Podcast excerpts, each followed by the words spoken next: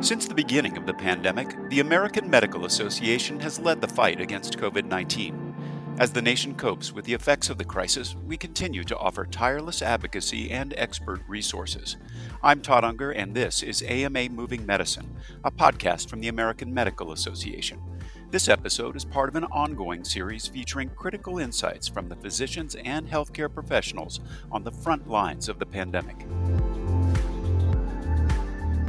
Today, we're discussing the importance of maintaining cardiovascular health during COVID 19. I'm joined today by Dr. Michael Rakotz, Vice President of Health Outcomes at the AMA in Chicago, Rear Admiral Betsy L. Thompson, Director of the Division for Heart Disease and Stroke Prevention at the Centers for Disease Control and Prevention, and Assistant Surgeon General in the U.S. Public Health Service in Atlanta, and Dr. David Goff, Director of the Division of Cardiovascular Sciences at the National Heart, Lung, and Blood Institute in Bethesda, Maryland. I'm Todd Unger, AMA's Chief Experience Officer in Chicago. Uh, Dr. Goff, new research about blood pressure came out earlier this month. What does that research tell us, and why is it so important? Well, thanks for having me here. First, I need to say that these are my views and not necessarily the views of the NHLBI, NIH, or Department of Health and Human Services. So, this recent report is based on nationally representative data from the NHANES study on long term trends in blood pressure control.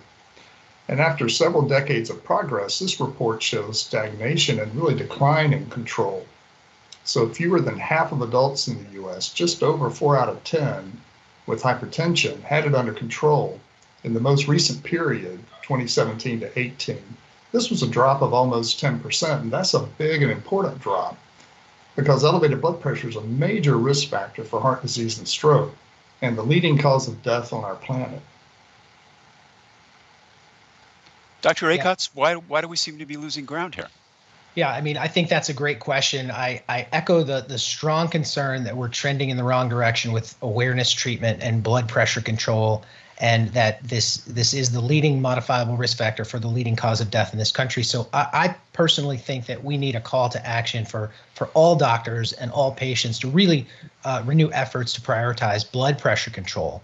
Um, again, trending down awareness, treatment, and control for patients um, I, I, think when you when you ask why is this happening, I, I think that adherence to treatment is a huge factor, and there are many many reasons patients are are having a hard time adhering to treatment, and there are many things that physicians can do to try to improve adherence to medications. Physicians need to obtain more accurate blood pressure measurements, trust them to make quick diagnosis and quick treatment decisions. Um, we know that using single pill combination therapy is a fast and effective way to get blood pressure to control. Yet we know that only about 40% of um, people with uncontrolled high blood pressure, 40% of them are actually continue to be on monotherapy instead of combination therapy. So these these are some some basic things that we can do to try to improve blood pressure control. You know, that's a really important point because the um, for people who need blood pressure medication, it often takes several different drugs because of the body's system of preserving blood pressure. And so these combination therapies are really important. And that means people need to have access to health care. And one of the findings in this report was that access to health care was really important in determining who had blood pressure control and who didn't. Uh, and that particularly played out that um, some of the race and ethnic groups, uh, Black Americans, the, the, Latinx population, Asian Americans, were much less likely to have their high blood pressure controlled uh, due to these um, uh, lack of access to care. And that's just yet another impact uh, where we see uh, you know, pre-existing conditions like that exacerbating by uh, COVID-19. Um, Dr. Thompson, why are these findings so important to understand during the pandemic? Well, it, it, that does make it even more important. But I, I want to go back to just say that even before the pandemic, we considered hypertension control the number one priority in terms of the work that we're doing in the Division for Heart uh, uh, Disease Prevention and, and, and Stroke. So the thing that I would like to add, though, around that is that we had started this year thinking that this was going to be the year for hypertension control. And we launched a National Hypertension Control Roundtable, which my co panelists are, are, well aware of and part of. this work is so important, and the pandemic has just made it more so. Um, national trends in heart disease mortality were, as, as Dr. Goff said, they were leveling off, even stagnating um, prior to this. and we knew this prior to the most recent report. This just ex- um, extends the period that we can look at a little bit longer in terms of those trends that were worrying us. Um, but right now, we're particularly uh, concerned because serious heart condition is a major risk factor for COVID 19 for both hospitalization from COVID 19 as well as severe illness. And while we're not sure that hypertension itself is directly linked to increased risk, we think it may be. Um, we know that hypertension is one of the leading uh, risk factors for serious heart disease. So it's really, really critical um, now, as much more than ever, that people are aware of their blood pressure and that they and their their care teams are doing everything they can to control. I, I will say one other thing.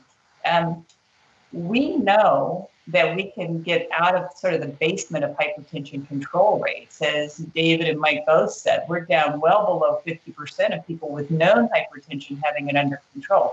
And yet, when a healthcare system, when a clinic, when a private doc on his or her own, or even a community decide that they're going to make it a priority, they can get those rates up to 80 or even 90%. So, uh, Mike, thanks for kind of setting up the call to action. We had felt like we had thrown out a call to action a year ago with the National Hypertension Control Roundtable.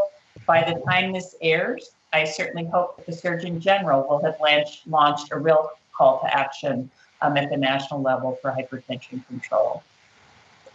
Yeah, and Todd, one of the things that is a major concern with COVID 19 and, and hypertension control is that so many people at high risk or are limiting their travel to see their doctors because of the risk of infection.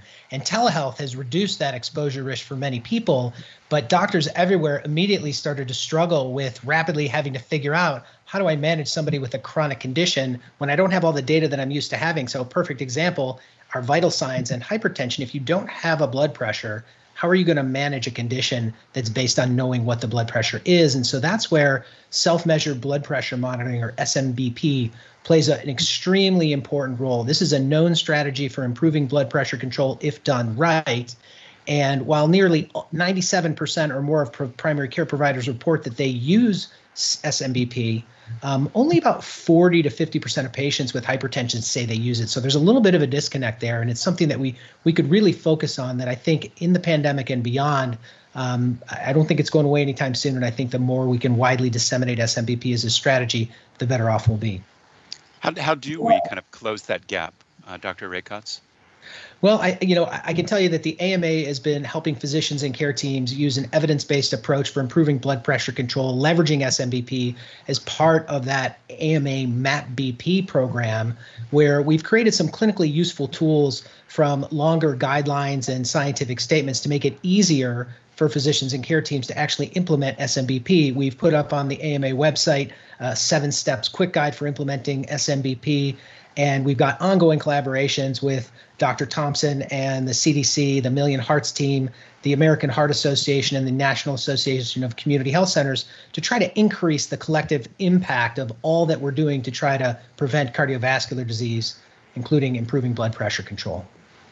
I will add that on, if people are interested in really what works, because you know, Mike knows his package works. A lot of it is very much uh, similar to the, the, things that we would advise through the Million Hearts Initiative. But on our website at CDC or the Million Hearts website, you can get to the hypertension control change package we also have a best practices guide um, on our division website at CDC. So, and all of those are probably easier to find by your friend Google than going into the CDC website, but they're they're they're very readily available. Yeah, and I know that David wants to jump in here, but what I'll say is that what's great about the collaborations that we all have going is that on that in that hypertension change package um, you know, there's there's tools and resources from the AMA, tools and resources from the American Heart Association, along with the VA and other organizations across the country. So between the AMA's website, um, the CDC's website, and I'm sure the NHLBI and NIH websites, there is a lot of useful information out there. Yeah, well, there, there's certainly a, a lot of great information, and, and yet we still have this challenge that we're facing yeah. with only about 40, 43% of people with hypertension having it controlled. And there's a big role for physicians. You know, certainly, as we've discussed, avoiding treatment inertia is really important. The most common thing done in medical practice when a patient shows up with a blood pressure above goal is to schedule another visit, not to change the therapy. And so we physicians need to act more on the information that they get. Home blood pressure monitoring can help because sometimes physicians are skeptical and patients are skeptical about the blood pressure that's measured in practice, especially when it's not measured well.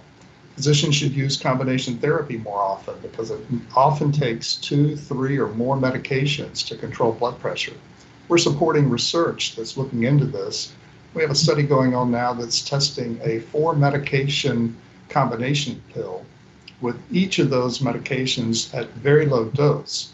The idea is to be able to uh, prevent some of the body's systems of counter-regulating blood pressure so that one is able to get the blood pressure down with low doses of multiple agents, maximizing blood pressure control while minimizing adverse effects. So this is something that we think is quite promising.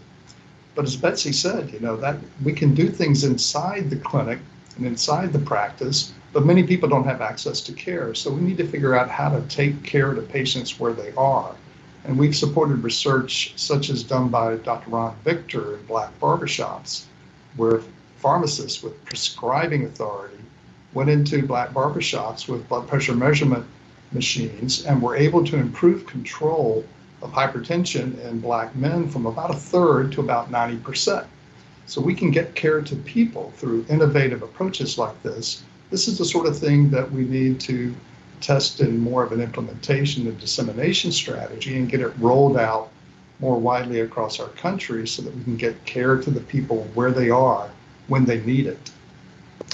Yeah, that's that's a great point, and you know we're working in practices and health systems every day across the country, trying to implement practice level change and systems change. And what really struck me from the study more than anything else, I think, I was saddened that blood pressure control is dropping um, if if you if you had health insurance, you were about twice as likely than someone who versus didn't. Was about twice as likely to have control. If you had a, a usual source of care, same thing, about twice as likely to be controlled. But if you had a visit to your doctor within the last year, you were five times more likely to achieve blood pressure control than someone who did not have a visit to a healthcare a healthcare visit in the last year. And that I think was was the most um, a very powerful statement that if that doesn't speak to the importance of seeing your doctor regularly when you have a chronic condition, I, I, really don't know what does. And and the important thing when you do go in, and I think this is why while while, while you could get to a higher level of blood pressure control if you went into 46%, um, imagine if when you went in, you had all physicians doing the right thing, measuring blood pressure accurately, adding therapy appropriately, using single pill combinations, all the things that we know work uh, to improve blood pressure control more quickly. So I absolutely agree with your comments. You know, I'd like to go, go ahead, to, I'd like to go back to a couple of things that because we are talking about blood pressure control during a pandemic, and um, I think it was Mike that alluded to the, the sort of the importance of telehealth, and also that very early on, in particular, we were seeing dramatic decreases um, in the use of certain services, and including life-saving services for heart attacks and stroke um, that were quite alarming.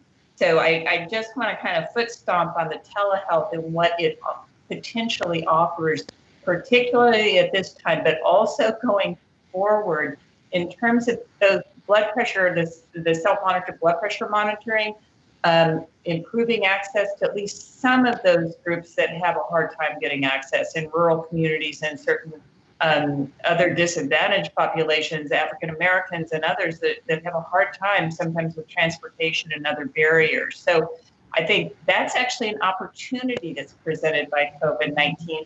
And another opportunity, which you all will indulge me a little bit because I'm wearing the public health uniform, um, is around influenza this season. I, I'd be remiss to not say something about influenza and how critical it is this year for a number of reasons for for us to, to do a, a really great job with vaccination. But many of us, and I know many of my colleagues, physician colleagues, are unaware of the um, association between influenza and cardiac disease, and you know, in terms of both having influenza can increase your risk for subsequent cardiovascular events in the near term, um, but also having cardiovascular serious um, heart conditions can increase your risk for serious influenza illness. So, thank you for letting me give my spiel on go get people get your flu shot and get all your patients vaccinated this year. Well, Dr. Thompson, before we close, I did want to give you a chance to talk about the CDC's campaign to raise awareness about the relationship between COVID 19 and cardiovascular disease. Any comments on the CDC's PSA campaign? And I just can't stress it enough how important it is, more important than ever, to um, improve the cardiovascular health of our nation, uh, of our patients, and uh, our own. Um, the importance of maintaining heart health during this pandemic um, along with the risk if we neglect emergency medical attention for heart attack or stroke, was highlighted in two PSAs that CDC created. Uh, one is called Heart Disease Can Be Life Threatening. And during the COVID 19, managing heart disease is essential and reach out to your medical team for questions, concerns, and continued care. Thank you so much, Dr. Thompson, Dr. Goff, Dr. Rakotz, for being here today and sharing your perspectives and for all your important work. Uh, we'll be back soon with another COVID 19 update. For updated resources on COVID 19, uh, visit the AMA site, ama assn.org slash COVID 19. Thanks for joining us today, and please take care. This content was originally published as part of AMA's COVID 19 daily video updates. Find the latest at ama-assn.org slash COVID update. I'm Todd Unger, and this is AMA Moving Medicine, a podcast from the American Medical Association. You can also subscribe to other great AMA podcasts on Apple Podcasts, Google Play, Spotify, and Stitcher, or visit ama-assn.org slash podcasts. Thank you for listening.